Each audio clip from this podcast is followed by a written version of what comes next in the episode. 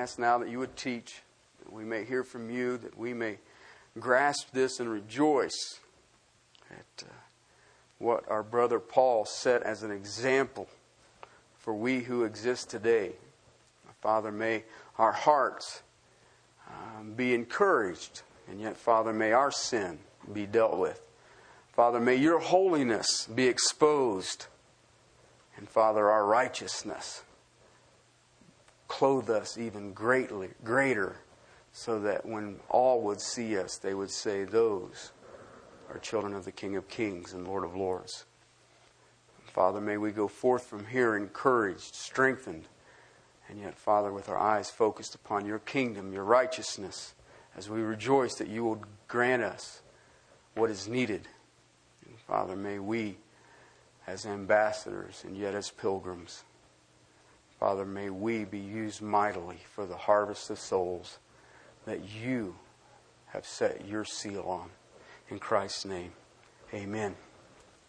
We started looking at this text uh, last week, I said, and what you will find in the writings of the Apostle Paul is that he uses many metaphors to describe uh, ministry. Okay?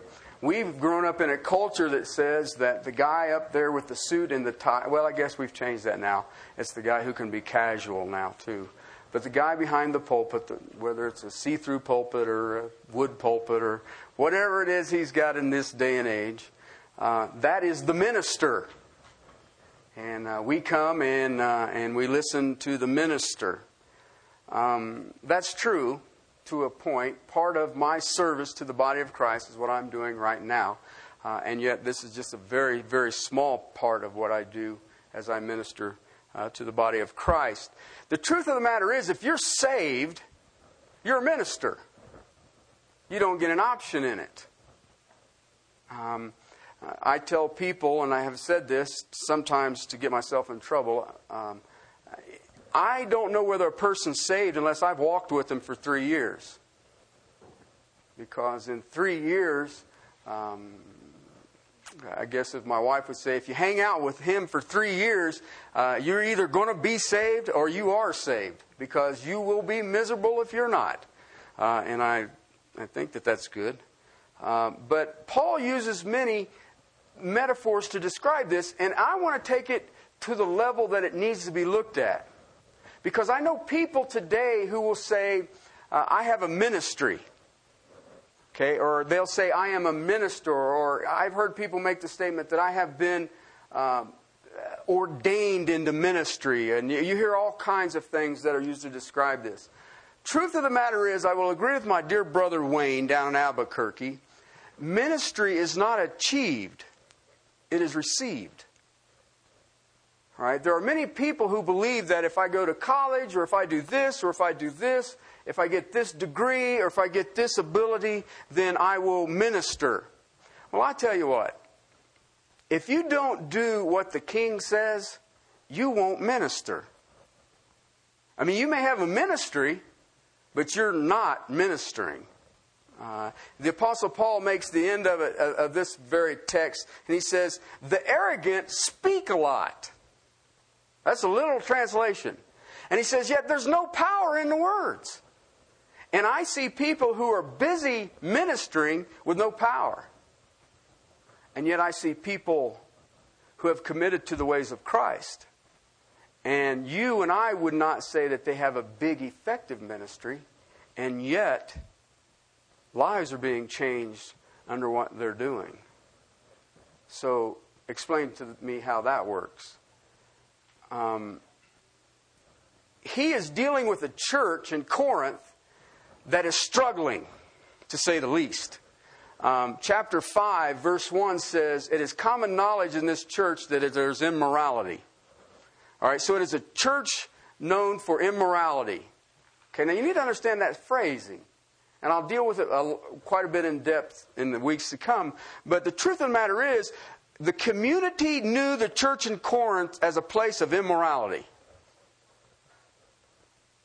Yay. All right? I mean, you know, churches are known for a multitude of reasons.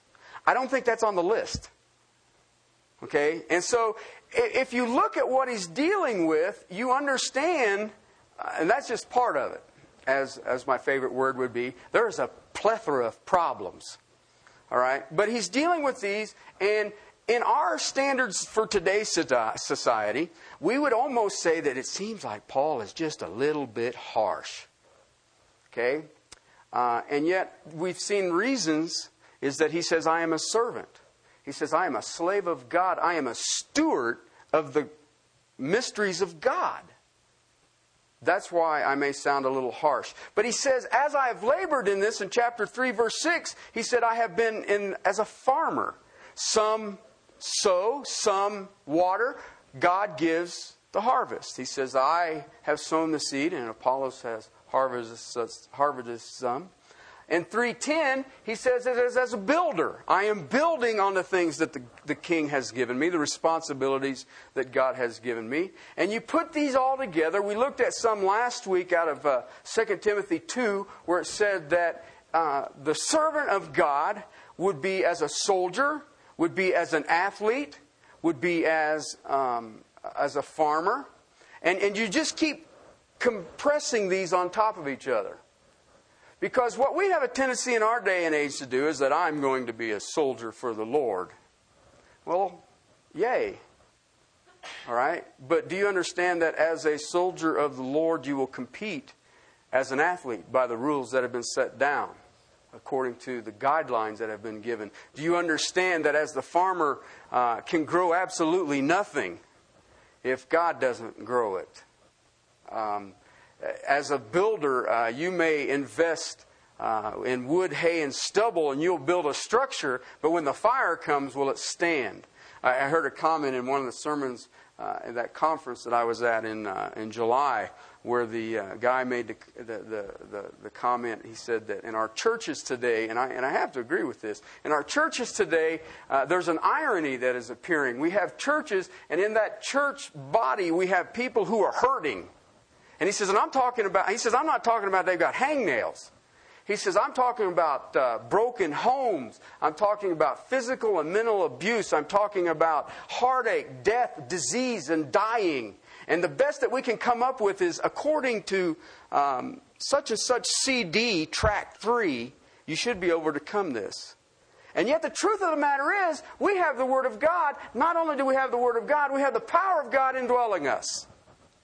And yet, if you look at the church today, you have to ask yourself, I don't see, is that's a God thing? Uh, when I think about the ministry of this church and how we've managed to impact globally, how we've managed to uh, support diligently nine separate churches in Belarus, that their Sunday school classes are larger than our congregation, all nine churches. Uh, when I think about the Antioch initiative that is coming up on how we can invest in mother churches in the lands of Russia and hopefully be able to, uh, as Paul and Barnabas was sent out from Antioch, we will be able to send out men and women who that Christians have seen the call of God upon their hearts and their lives. How do we do that? How are we as small as we do, uh, as small? We don't, you know what? I, I've never, as long as I've been in this church, I think 17 or 18 years, I've never seen a stewardship drive. And yet they tell me that if you're going to minister, you've got to have a stewardship drive. Um, you know, how is it that a spiritual leader sets the pace? And he makes that statement there that's just as, as, as phenomenal. He says, Be imitators of me. That's discipling. That is ministering. Uh, and, and, and as we look at this, um, there's a lot of metaphors, but I think that the metaphor that possibly hits what I would call discipling, what called what I would call ministering, is the one that he gave, gives here in verse 14 uh, and 15 and following. Because he makes the statement, we looked at this last week. I want to review this a little bit.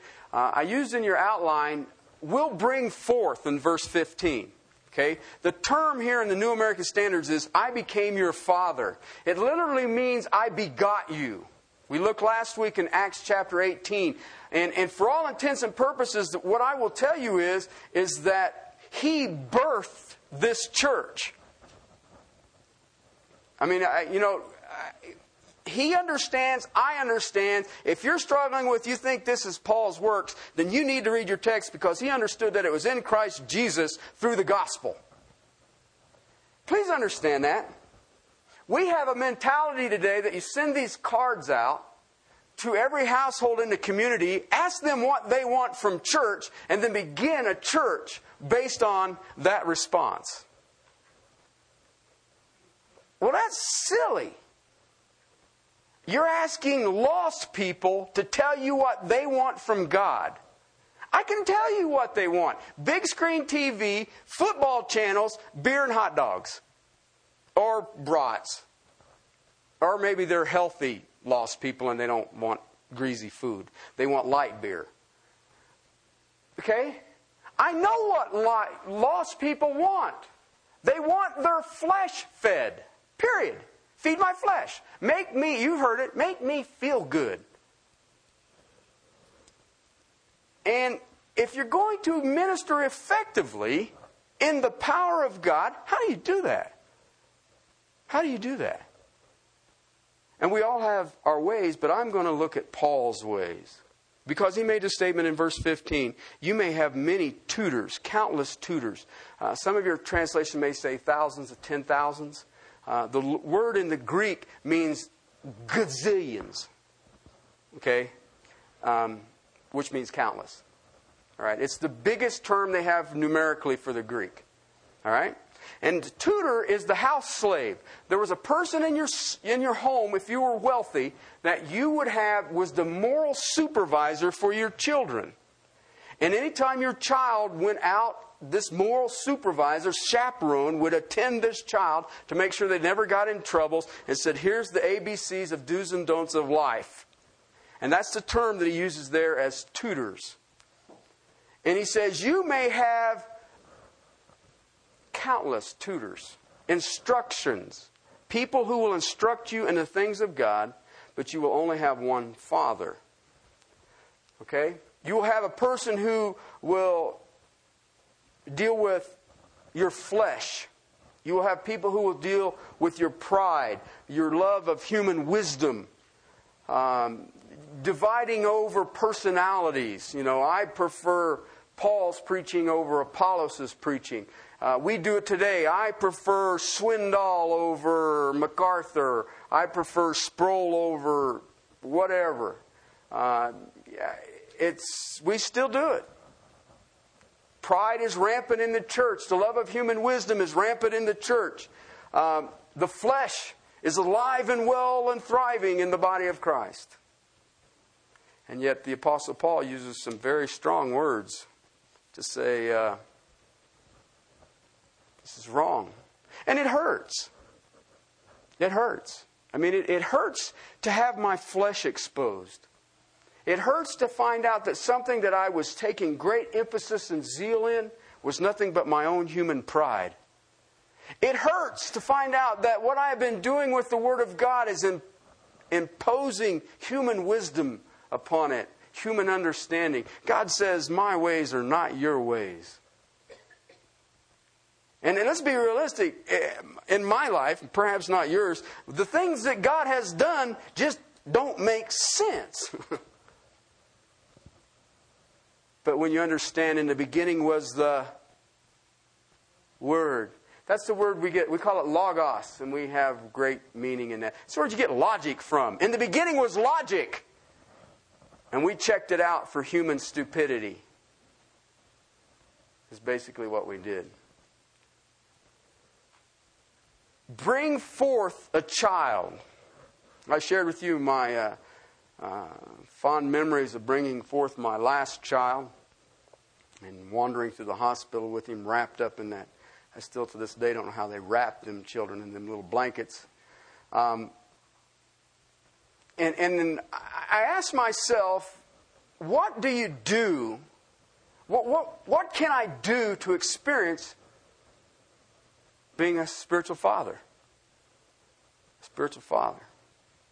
And um, you know, and, and people will give you this answer. I love this one. You know, well, if you've got the gift of evangelism, you go out and you, you know what? He told Timothy to do the work of an evangelism. But if you go through and see how he describes Timothy, Timothy didn't have the gift of evangelism.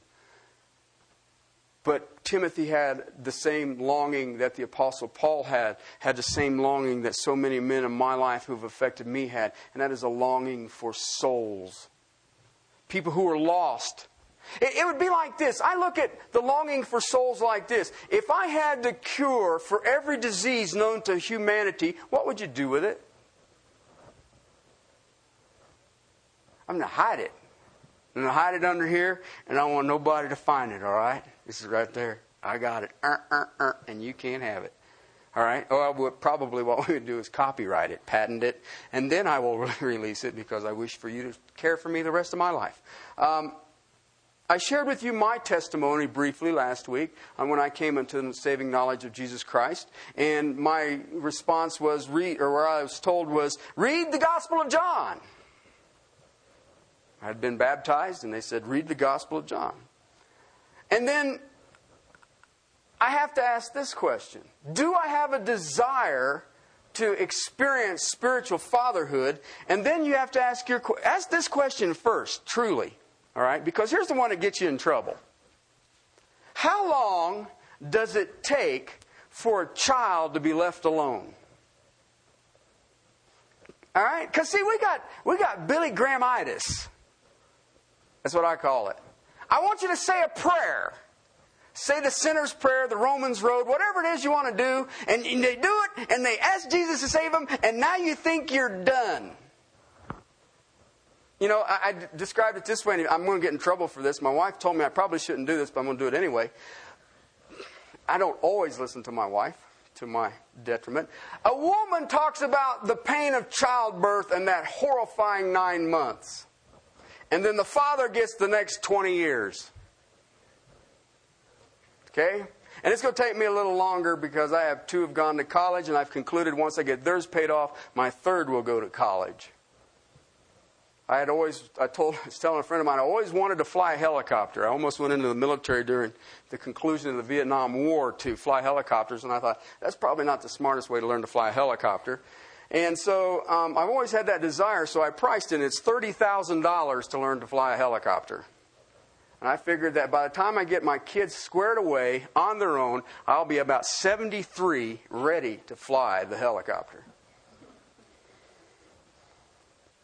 Because spiritual fatherhood, first and foremost, is you need to understand you now have responsibility to take care of that soul.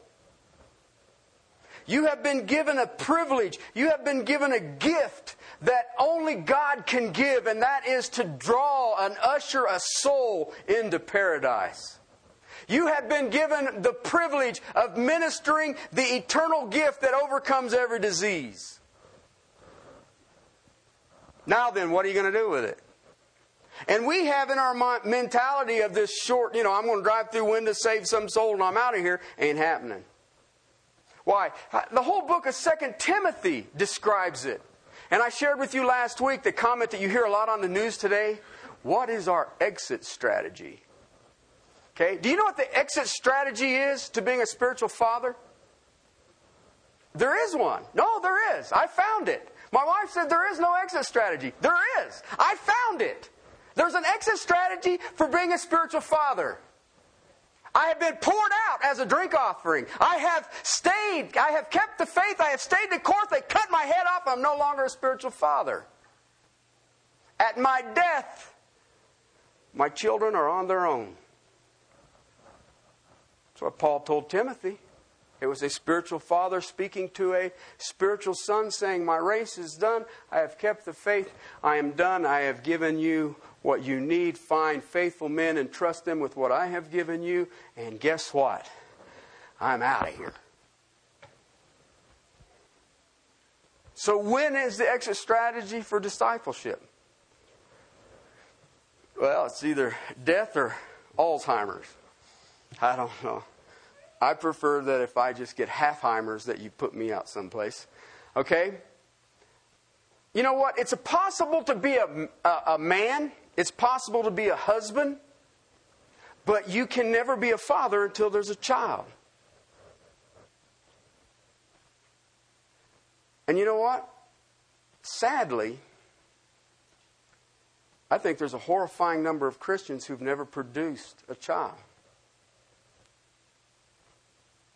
I was thinking about. See, you got to you got to understand. We're in a different age than the Apostle Paul was. Paul took the gospel to Corinth.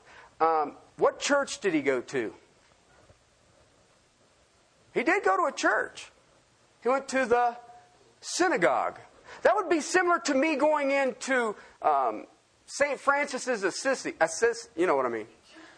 He's a girly boy. No. Um, going up there saying, I have the gospel for you. All right? And they would probably have the same effect. All right, quickly. They would say, Where's the crackers and the juice? And I said, They ain't getting none. We're getting word. I'm going to go meat and potatoes today. All right? It had the same effect. The gospel had never been proclaimed. Let's go proclaim it. But today I end up with someone I call, I adopt some children. I'd like to say it was my fault, but it's not. It's God's fault. Why? And yet, as an elder, if you go to the uh, 13th chapter of the book of Hebrews, you'll find out that an elder has oversight over the souls entrusted to him and has to give an account. Some, you know, and I was just thinking about this. There are some in this church who have come to saving knowledge of Jesus Christ through my ministry, and I'm still parenting them. There are some that I've kind of adopted, and I am parenting them. And yet I think about Christians. How many Christians have never begotten a child? How many Christians are only being ministered to and yet are not ministering? I only want what I can get. I'm not willing to birth a child. And I'll be honest with you, it's, I, you know, use whatever term you want. Giving birth to a spiritual child is a pain. Okay? Because they got that whiny thing. You know, when the kids first learn to walk, and, it, and it's, why are they running? And they, have you ever seen they eat anything, They'll put anything into their mouth. And then they get the vocabulary thing going. And then you're like, oh, gee. All right? What is really bizarre is, is take a full grown human being and watch that person come to Christ. Now, not only you are starting in a negative situation. Because you got to get rid of all the information that they've been living by. That don't work. Did you know that? It don't work. That's why I've talked to some, some men who have mentored me and have, have sort of been my spiritual father, is that they said, You were blessed, Terry. And I said, Yeah, okay. Um, and they said, You were not raised in the church. You don't have a system to deal with. He says, When you go figure out what you're doing, you just, he says, It's amazing. You just go to the Bible. Everything else seems more confusing. But I tell you what, I'll give you a John MacArthur's quote, I'm going to give you Charles Spurgeon quote about Christians bringing forth children. MacArthur says this A Christian who does, does not bring forth spiritual children is a living contradiction to what a Christian is. Unquote. Charles Spurgeon said it this way in lectures to my students A Christian is a living thing and one of the characteristics of a living thing is the ability to reproduce. End quote. Christians are reproductive. Should be. Okay? The problem with reproducing is once you do begot one of these things, then the race begins. The race begins. Paul speaks of it in amazing ways. He birthed this body in Corinth, in Galatians, which you understand there's not a city of Galatia. It's what you and I would kind of think of as a county, I guess would be the best. Uh, Derbe, Iconium, um, a number of cities were in Galatia. He calls the church, uh, the believers in Galatia, my children. He calls them my sons. He calls them my little children. He also calls them foolish. Why? He kind of got mad at them all right? He even had a slave come to him named Onesimus, something like Onesimus. You know his name. I know his master's name. His master's name was easy, Philemon. And he wrote Philemon. He says Onesimus is, uh, is my son. Okay, and see, these guys want me to speak Korean. He calls Timothy his son. He calls Titus his son. Oh, you can't forget James. James chapter 1, verse 18. The Lord says, In the exercise of his will, he brought us forth by the word of truth, so that we would be a kind of first fruits among his creatures. Unquote. I like James. Okay, he doesn't have to say Onesimus. Okay, First Peter chapter 1, 23 says, You've been born again, not of corruptible seed, but of incorruptible seed. What is that? Ladies, you should know this. You're in that study. It is the Word of God. It's not a system, it's not a method, it's not a technique. It is the Word of God. So if you're going to bring forth kids, guess what you need to do first? Be diligent to show yourself a worker approved, doing what? Rightly dividing truth. I think perhaps that's the biggest problem. We don't rightly divide truth. We come, we get our little mouth full here, or we take a Bible study there, and that's it. That's why I've sort of changed my format for the Romans study that we're doing. Well, that and I got in trouble. But, uh, well, it's, you need to exercise to see how to do it. How do you study Scripture? Listen, I'm not educated. I didn't go to none of these homiletic, hermeneutic, exegetical, eisegetical schools. I studied Scripture by reading it. Well, actually, I studied Scripture first by writing it. Because if I'd taken, I'd write it out, I could get rid of the chapters and the things that bothered me, like subtitles. Subtitles bother me. All right, so you just write it out. It's a letter. Now I can look at the letter and say, hey, cool. I had to go back. I had kind of gotten out of that habit, but I run into some things in this letter, First Corinthians, and I had to go back and do that again. All right, because it was I was getting my head was twitching. Um, it's by the word of God. That's what Paul has already showed us. Why? It is in Christ Jesus I became your father. How? Through the gospel. You know what the gospel is? 66 books is the good news. Sorry. I know. I always thought it was in the first four books of the New Testament. Because that's what it says the gospel of Matthew, the gospel of. It's not. So, first, you got to bring them forth. Got to give birth. This takes a lot of work. In giving birth, we'll step into our text now. I do not write these things. We'll call it 14a. How's that? I do not write these things to shame you, but to admonish you. I do not write these things to shame you. Now, let me explain something to you. Chapter 5, he shames them. I don't care what anybody says. Uh, you can be as, you know, as spiritual as you want, but if you have the founder of your church write you this letter and he says, it is actually reported that there is an immorality among you and an immorality of such a kind that does not exist even among the Gentiles. That's sort of embarrassing. Okay? Because do you understand that when he wrote this letter, the pastor of the church would get up in front of the congregation and read this letter. So if I'm reading this letter and I would say, it is, I have heard that there is an immorality that exists, that you are doing that doesn't exist among the Gentiles, that someone has his father's wife, the person who has his father's wife sitting in the congregation going, uh oh. Right? I mean, you, that is, well, I, I, we know who he's talking about. How many of you have sat in the congregation and go like this? Boy, I wish my husband was listening to this. Or, boy, I wish my kids were listening to this. Or every once in a while, I'll see guys' heads go, and that means that she wants you to listen to that.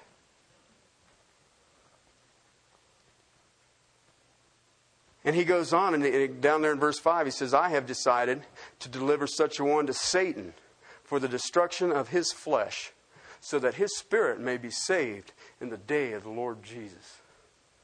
Read that in front of a congregation ask how many people be tickled to death with what you're doing. Especially with the guy in the back who has his mother's wife or his father's wife. Mother's wife. You can do that in America today. But, uh, right? I mean, would you be embarrassed? Think about the pastor who has to read it. I have a letter from Paul, our founder. You know, the one who poured himself into, the one who says he's daddy. By the way, daddy's mad.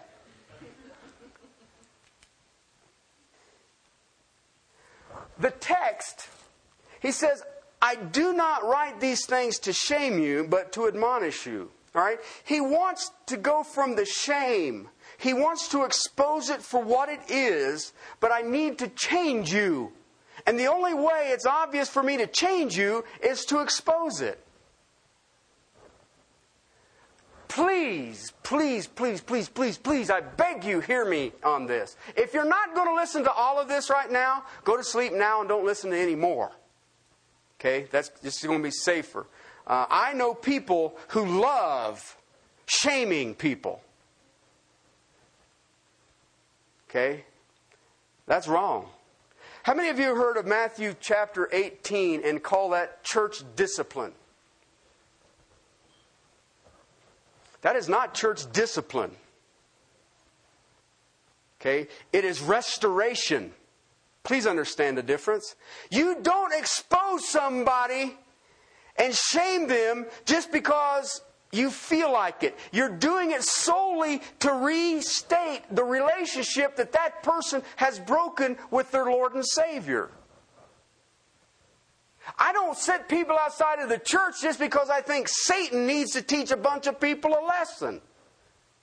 It is to restore that person. It is not to destroy you, it is to reclaim you.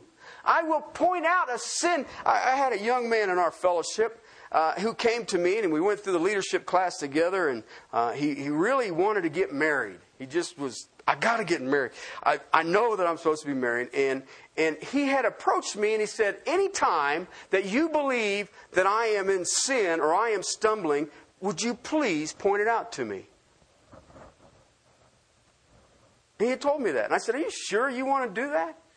And he said, Yes, I want you to do that. So he kept telling me about wanting a wife. And I finally sat down and I said, All right, here's the deal. You are lusting Well, uh, uh, uh, you told me that if you you're lusting. I said, You are not, you are negating the very things of God because you're consumed with a woman. And you don't even know what the woman is.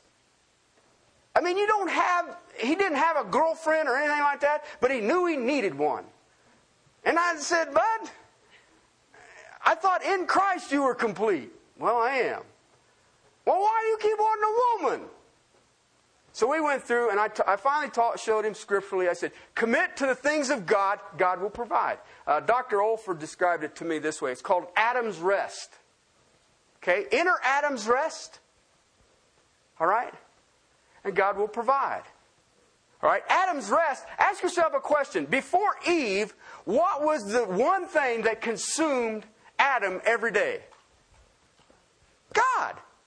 I mean, you can't go out and talk to a giraffe or a hippopotamus. So if you're going to talk, hang out, converse, who's he got? God. And all he can be consumed with is what? God. He woke up, and what was there? A woman.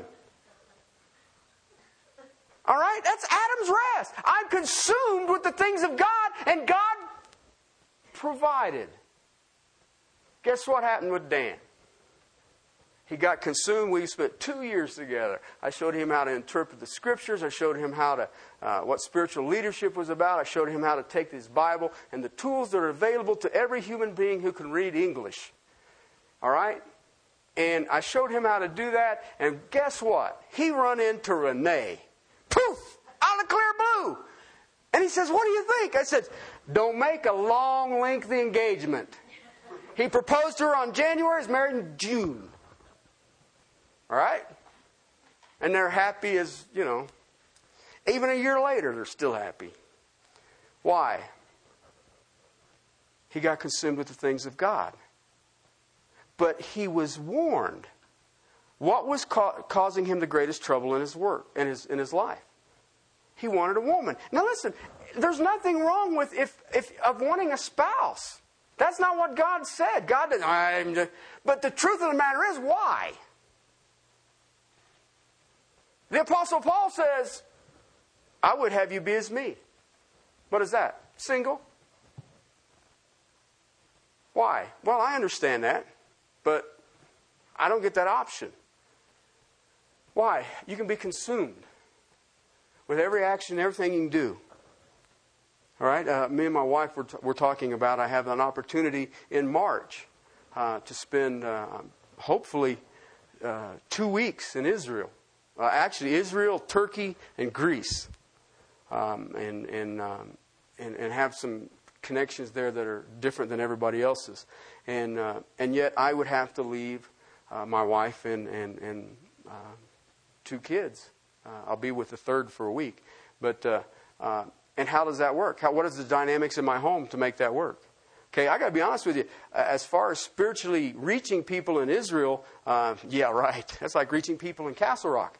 But uh, other than they're not fighting, well, maybe they are. But, uh, you know, and then there is that Israel. You're going where? Israel. Well, don't you understand that just don't get on a bus? If you see a crowd, run away from the crowd. I don't, I don't, not really understanding what is difficult about this. They go after numbers. All right, so stay away from numbers. there you go. Uh, so I'm, I'm, not really understanding what the problem is here. Plus, do I look Jewish?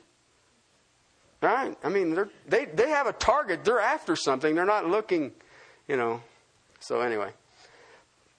But how does that work? Well, first and foremost, I have been warned. Why? My first and primary disciple is my wife.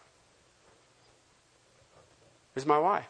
And what I do, and, and, I've shared this many, many times, is that as I look at men for leadership, the thing that I first and foremost look at is their family. How is their family? What are their kids like? What are their wives like? Because usually, if I find a woman who's in turmoil, I know a man who's not doing his job. Okay? It's not, it's not really not that complicated. Um, uh, the two are one. Okay, and if they look like two, Houston, we have a problem. All right? But in warning people and, and, and looking at people, we're doing it for the reason to change. I want you to change. Why? Do you understand, Christian, that you have been blessed with every spiritual blessing in the heavenlies? Do you, do you understand that?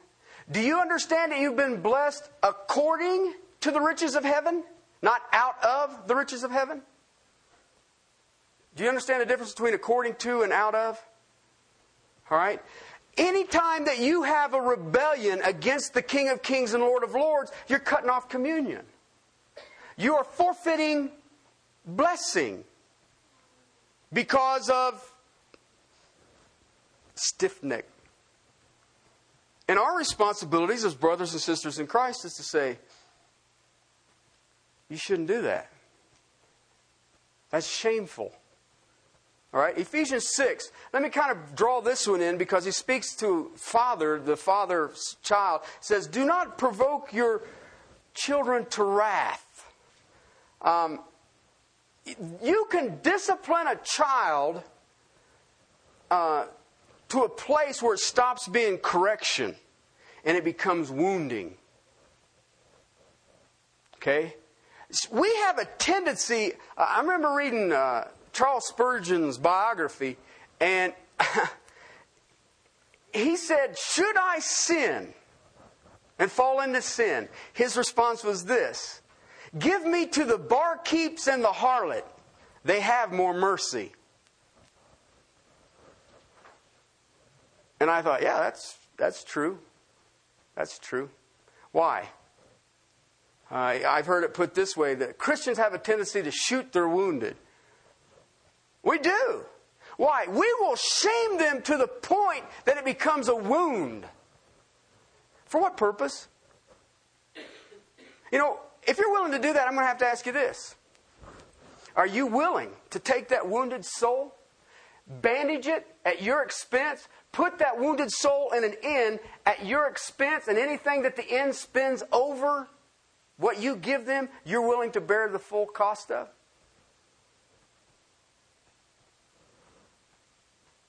Are you? Because we are called to warn them. A spiritual father's called to warn them. You know, and take it back to a child. You have your child. You warn that child. Right? You don't warn that child to a point of wounding the child. You say, let me explain this to you. And I'll deal with the word admonish. But if you continue with this action, it's going to be terrible. Let me show you how that looks. What do you desire? He asked the church in Corinth. He's been on them now. We got four chapters of just woo. All right? Shall I come to you with a rod or with love and the spirit of gentleness? What he's saying is, I've pointed it out to you. Are you going to fix it? Are you going to change? Because if you change, then I come back in a spirit of love and gentleness. If you don't come, I'm going to come with a big stick. Why? What's the important thing here? You're forfeiting your communion with God. You're hurting your testimony people will look at you and say, What kind of God exists in a person like that? If your God that big that that's the best you can do, why would I want that God? You know what? I, I know even in my short time in this church, and I say a short time 15, 16, 17 years, something like that that I have, and I know some of you in this church too, have picked up the pieces of adults' lives who are so beaten and oppressed by their parents, there was never anything redeeming that they were destroyed as people. I see people today who fear God in such a way because they look at Him as their father was, and their father was this mean, chastening, if you don't do this, I'm going to smack you. If you don't do this, I'm going to smack you. And what did you do well, Father? Nothing. You didn't do anything good. You're just a bum. And yet you got to remember something. Why did he die for us? And, and when I deal with people that are in, struggling in sin, all right, all I have to do when I start feeling like oh, I'm just going to knock the stew out of this person, all I have to do is look in the mirror and say, How patient was my king when I wouldn't get out of my sin? I shame. Why? so I can admonish. You know, I tell people, I said, it's great to want to, you know, to help a person. I get people say, well, you know, and, and you've, you've, you've been around me long enough that you won't mention names or specifics because you know how I'll just jump right in the middle of that one. Um, and and they'll come and they'll say, you know, I'm dealing with an issue. You know, I've got this, this problem. And my question is, are you willing to carry that issue? Are you willing to take that heavy laden burden on your own back and help that weak saint walk? Because if you're not, shh, be quiet. Somebody else will. Why? I don't need to shame him. He says, I want to bring some shame to you, but I want to do it to change you.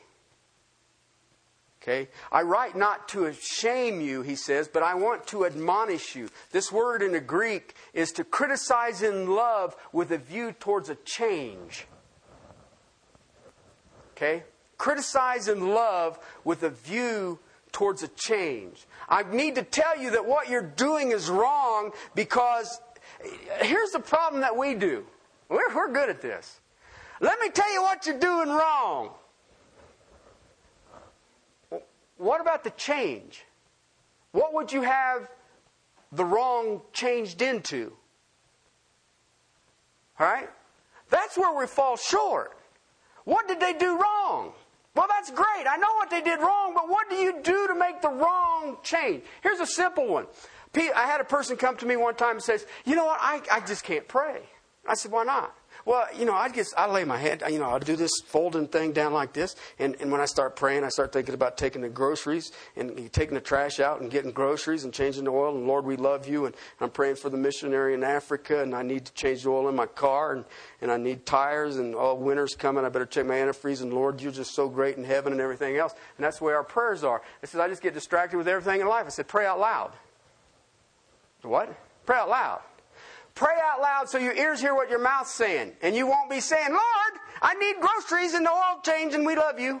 Because you won't say it. Uh, I heard another illustration. The head of the founder of Queer Nation uh, sought out a church that you and I have ministered with alongside of, and he, he had, was dying of AIDS. And he said, You know, this eternity thing's got me spooked. Uh, and, and do you understand Queer Nation is militant homosexual? Okay, as long as you understand that. Anyway, this guy came to salvation under this man's teaching. Got involved in church, started growing, and started taking the gospel back into a radical homosexual lifestyle, uh, people. But he made the comment one time to this pastor, this friend, and he made this comment. He says, You know what? He says, I come here, I absorb myself with Christians, I just get into the, the stuff and the singing and the exposition of the word. And he says, Man, I just get on fire. And it says, It's just great. It says, It's amazing. And he says, And then Monday comes, and I start thinking about the things I used to do and how I might want to meet with this guy because me and him had a thing or and all the rest of it and he says and i start thinking about the things that i used to do and he says it starts consuming my thought how do i overcome that he says it's easy he reached down in his desk and he pulled out a little notebook a little one of them legal notebook bags he said i want you to take this notebook okay he said all right he says now then all week, we'll meet next Sunday afternoon. All week, I want you to write down, every time you have one of these bad thoughts, I want you to write it down.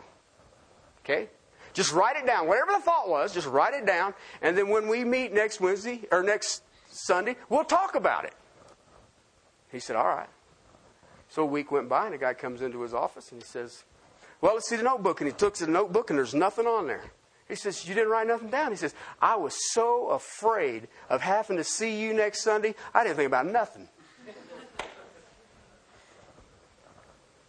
See, you can confront the sin. You can say, sitting there tossing that stuff around in your brain is sewer. But what are you going to do to help them think about it? How are you going to help them overcome it? See, that's where we fall short. I don't care if you're going to take a saint and say, I'm going to criticize you, but now bear that burden, help them be the conqueror that Jesus Christ said that we all are. Admonish means that, see, you also need to understand something about admonish. Okay, admonish has this one thing that is lacking.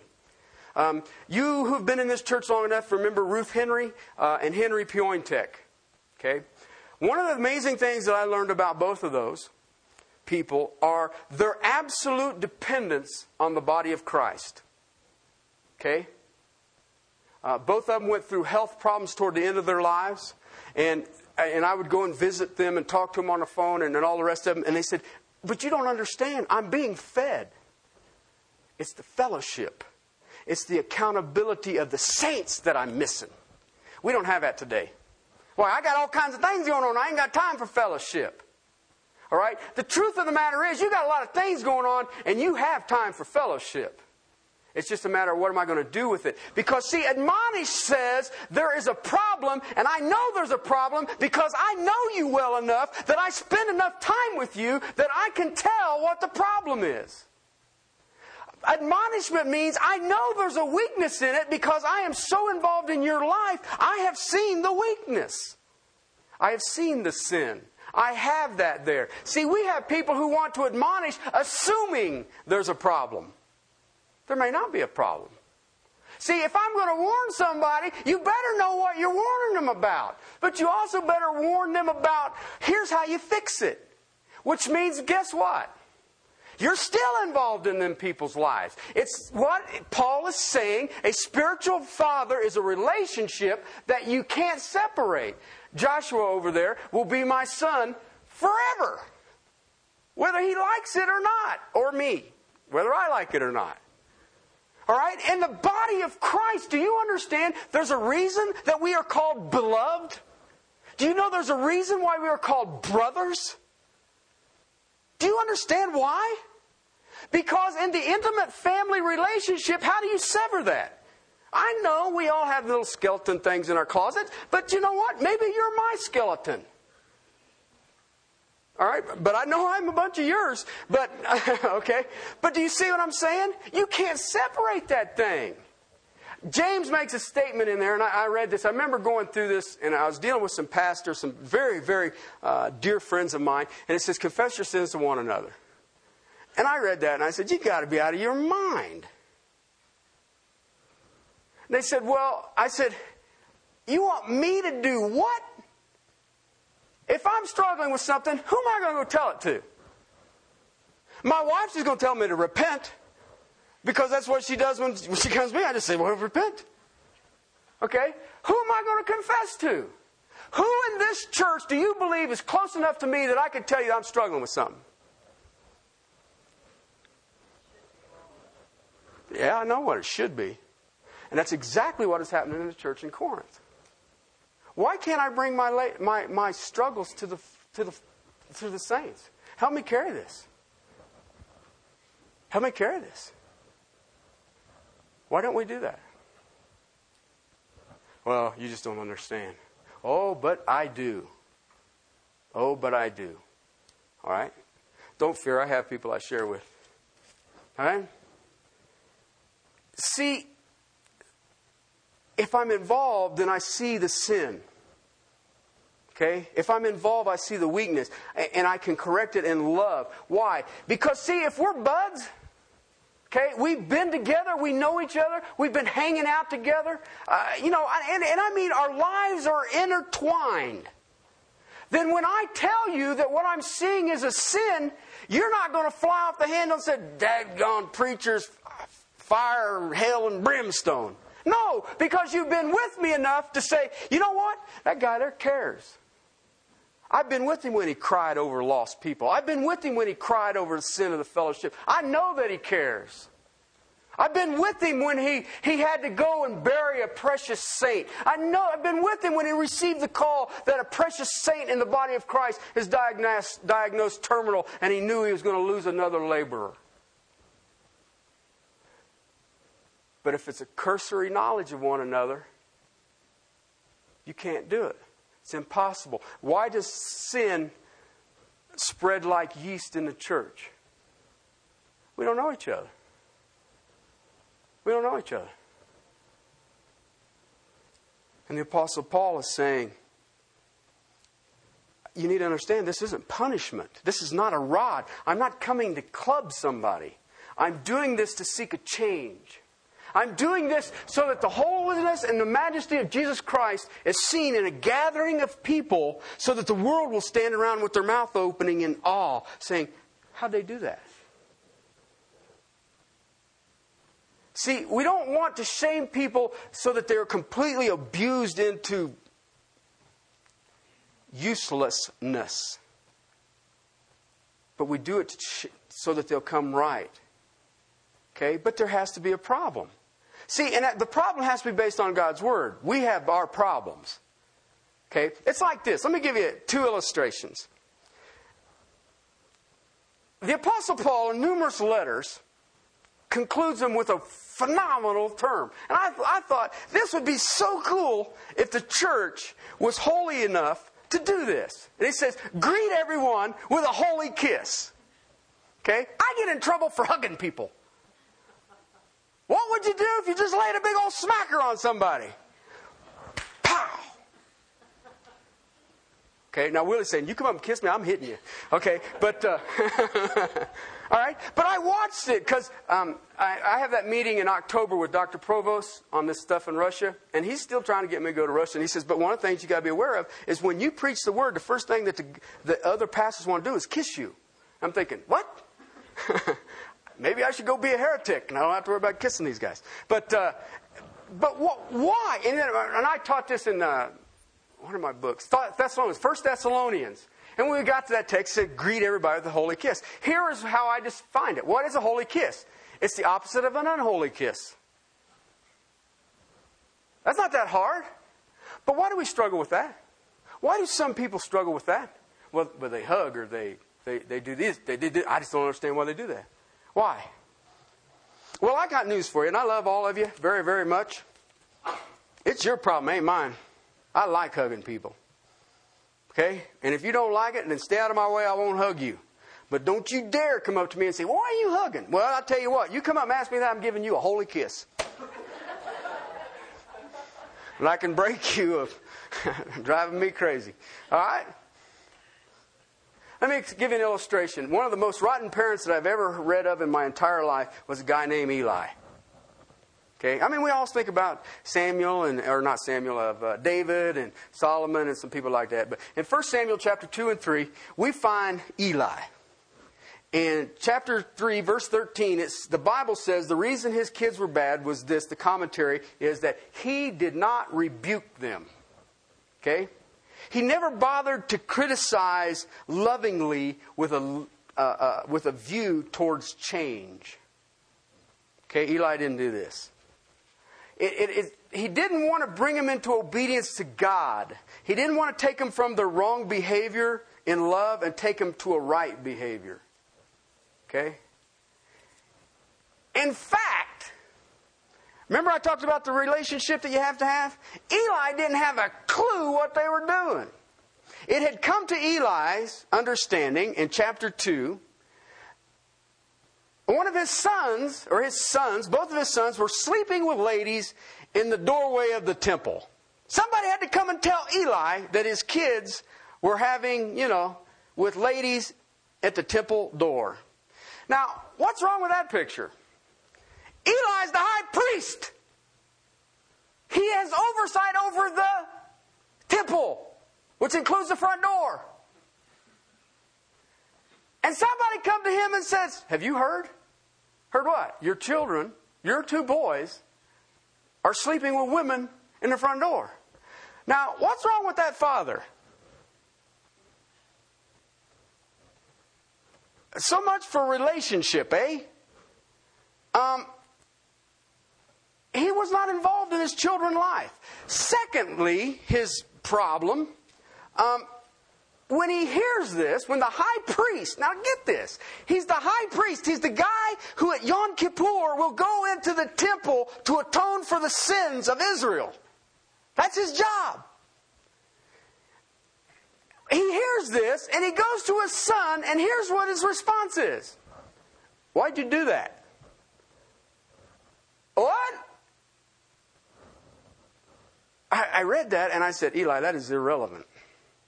Because all that is going to be speculation. Um, why did they do that? Well, uh, I just happened to be there. Why wasn't he seeking a solution? I mean, Eli, dude, you got that atonement thing going on, you know, where you're cutting the, the you know, blood, blood and all that every day for sin. Wonder why they were doing that, Eli. But what do you do to fix it, Eli? He, you have a high priest who basically didn't understand what it was he was supposed to do. Had no clue what he was supposed to do. He did not admonish his kids. Listen, if you have a spiritual child, there's no difference. There's no difference. You criticize and love to change their behavior. Okay? You discipline to restore. You don't discipline to wound. A loving father doesn't publicly shame his children. He takes them in the bathroom, beats them raw, and you can hear them screaming throughout the building. No, just kidding, just kidding. That's just, I just, that's just kidding. You don't do it openly. Why? I don't need to. Church discipline starts how?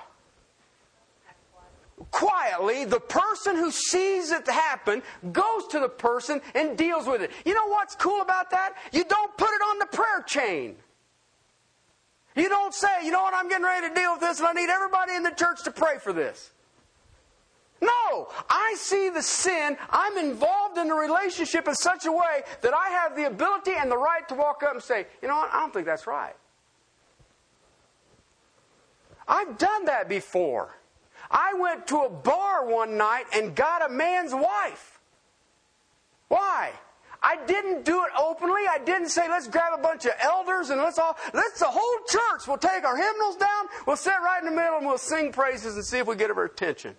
I went down and I did it quietly. He told me what he thought was going on. I knew what was going on. I went, I knew exactly where I needed to go. I went into it. I tapped her on the shoulder. She turned around. She got the color of that white paper and, and we went home. We did, I mean, we didn't go home. I took her home. All right. Okay. Why? I didn't have to say anything. Why? I want to change your behavior. I want to change your behavior. A loving father doesn't do that publicly. Uh, You don't mock your children. You cannot put them on public display. You don't do that to your spiritual kids. You should never do that to your uh, blood kids. It's part of our work as a father.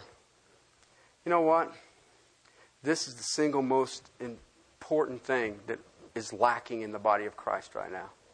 And it's based on two folds that I've both dealt with at, this time. In Colossians chapter 1, verse 28, the Apostle Paul, dealing with his obligation to preach the gospel, said this We proclaim him admonishing every man. Why? I am seeing, I, I'm, I am doing this to see a change in behavior. To who? Every man. Which is every man? Every man. See, if you're discipling someone and you see them doing something wrong, if you really care about them, uh, you have an obligation to say, what you're doing is wrong. In light of God's word, this is wrong, and this is how we fix it. This is how we fix it. That's disciplining. You can't discipline somebody by just teaching them. You have to confront their lives with the things that need to be happening in their lives as individuals, which means you have to be involved. You have to be involved. You get alongside and you see what's going on. I'm going to give you one last text and we'll finish up. Um, one of my favorite texts in the whole of wor- all of the world. This is church, brothers and sisters. This is what it's about. It's chapter 5, 1 Thessalonians, beginning in verse 12. It says, We request that you appreciate those who diligently labor among you and have charge over you in the Lord and give you instruction. How am I to appreciate these men who have uh, have authority over me in the Lord and give me instruction and who are diligently laboring among me? That you esteem them very highly in love because of their work. Okay? But then he says this live in peace with one another. Okay? Context there. That's the body of Christ. You don't live in peace with the world, you live in peace with one another. Do nothing out of vain conceit or selfish ambition, but in all humility consider others more important than yourself. That's how you live at peace with one another. Okay? Verse 14, we urge you, brethren. Okay? Do you know what the word urge means? I am begging you, this is an obligation, this is a desire.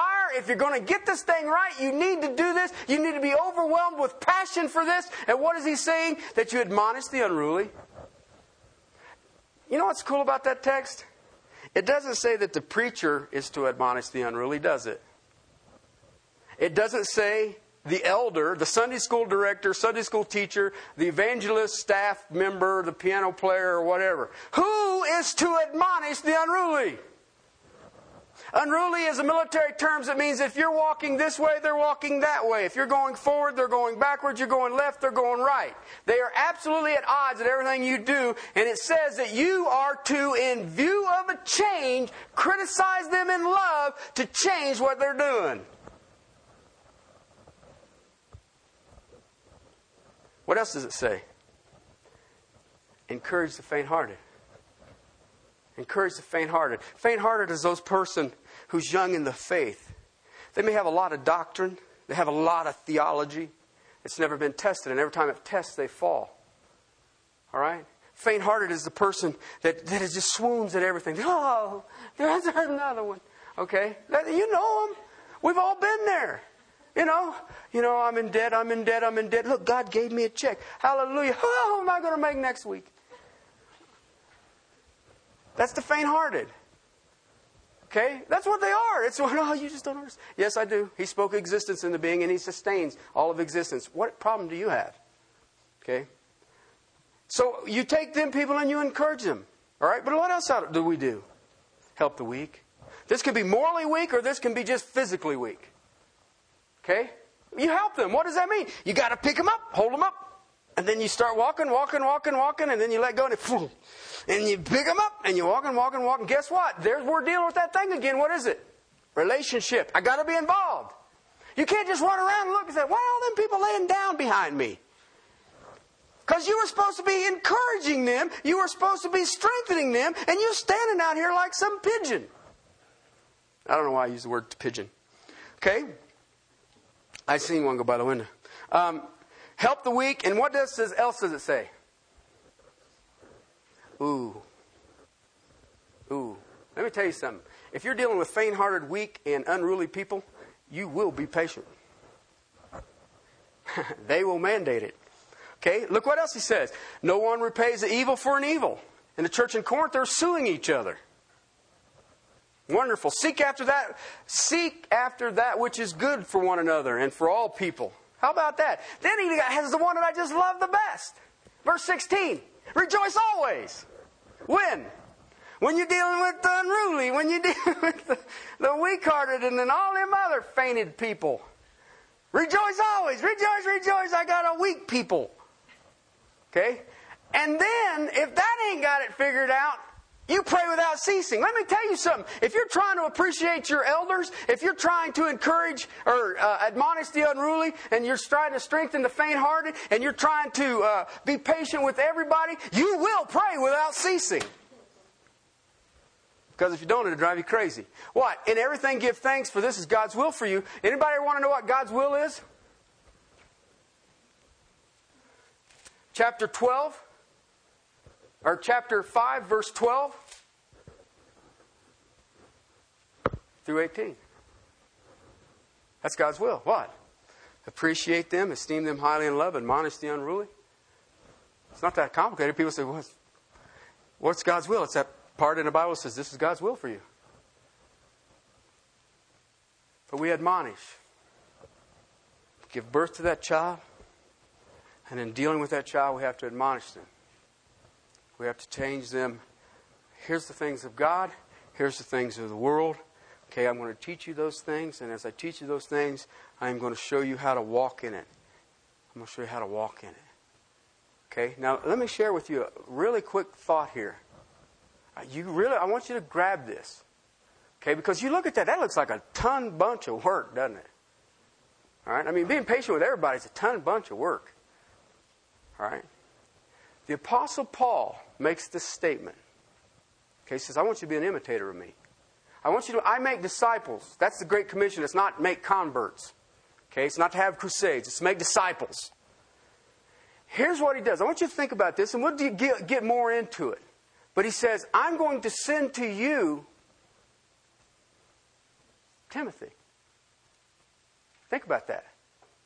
I have all these problems with you knuckleheads, and I'm going to send to you Timothy. What did you say? Timothy's living proof that it happens. Why? Because when Timothy comes, it is just as if I am there. Now then, ask yourself a question Do you have any spiritual kids? Then understand you should be under great conviction today. Okay? If you have spiritual kids, ask yourself this Can my spiritual child go in my place at any given circumstance? Paul said, I'm sending you Timothy. Why? He's just like me. You know? Let's pray. Father, I praise you for your word. I praise you for the amazing things that you did through my brother Paul, and Father, the amazing things you do among us. Lord, may we understand the urgency of the day. May we understand the wonder of wonders. Christ in us, the hope of glory. And Father, may we, as we bow before your throne, as we take this time, can we rejoice that we are children of the King. But Father, may we be imitators. And Father, as we imitate, may we lovingly pass it on warning, admonishing every man to draw them in to the holiness of the King of Kings and Lord of Lords. In Christ's name, amen.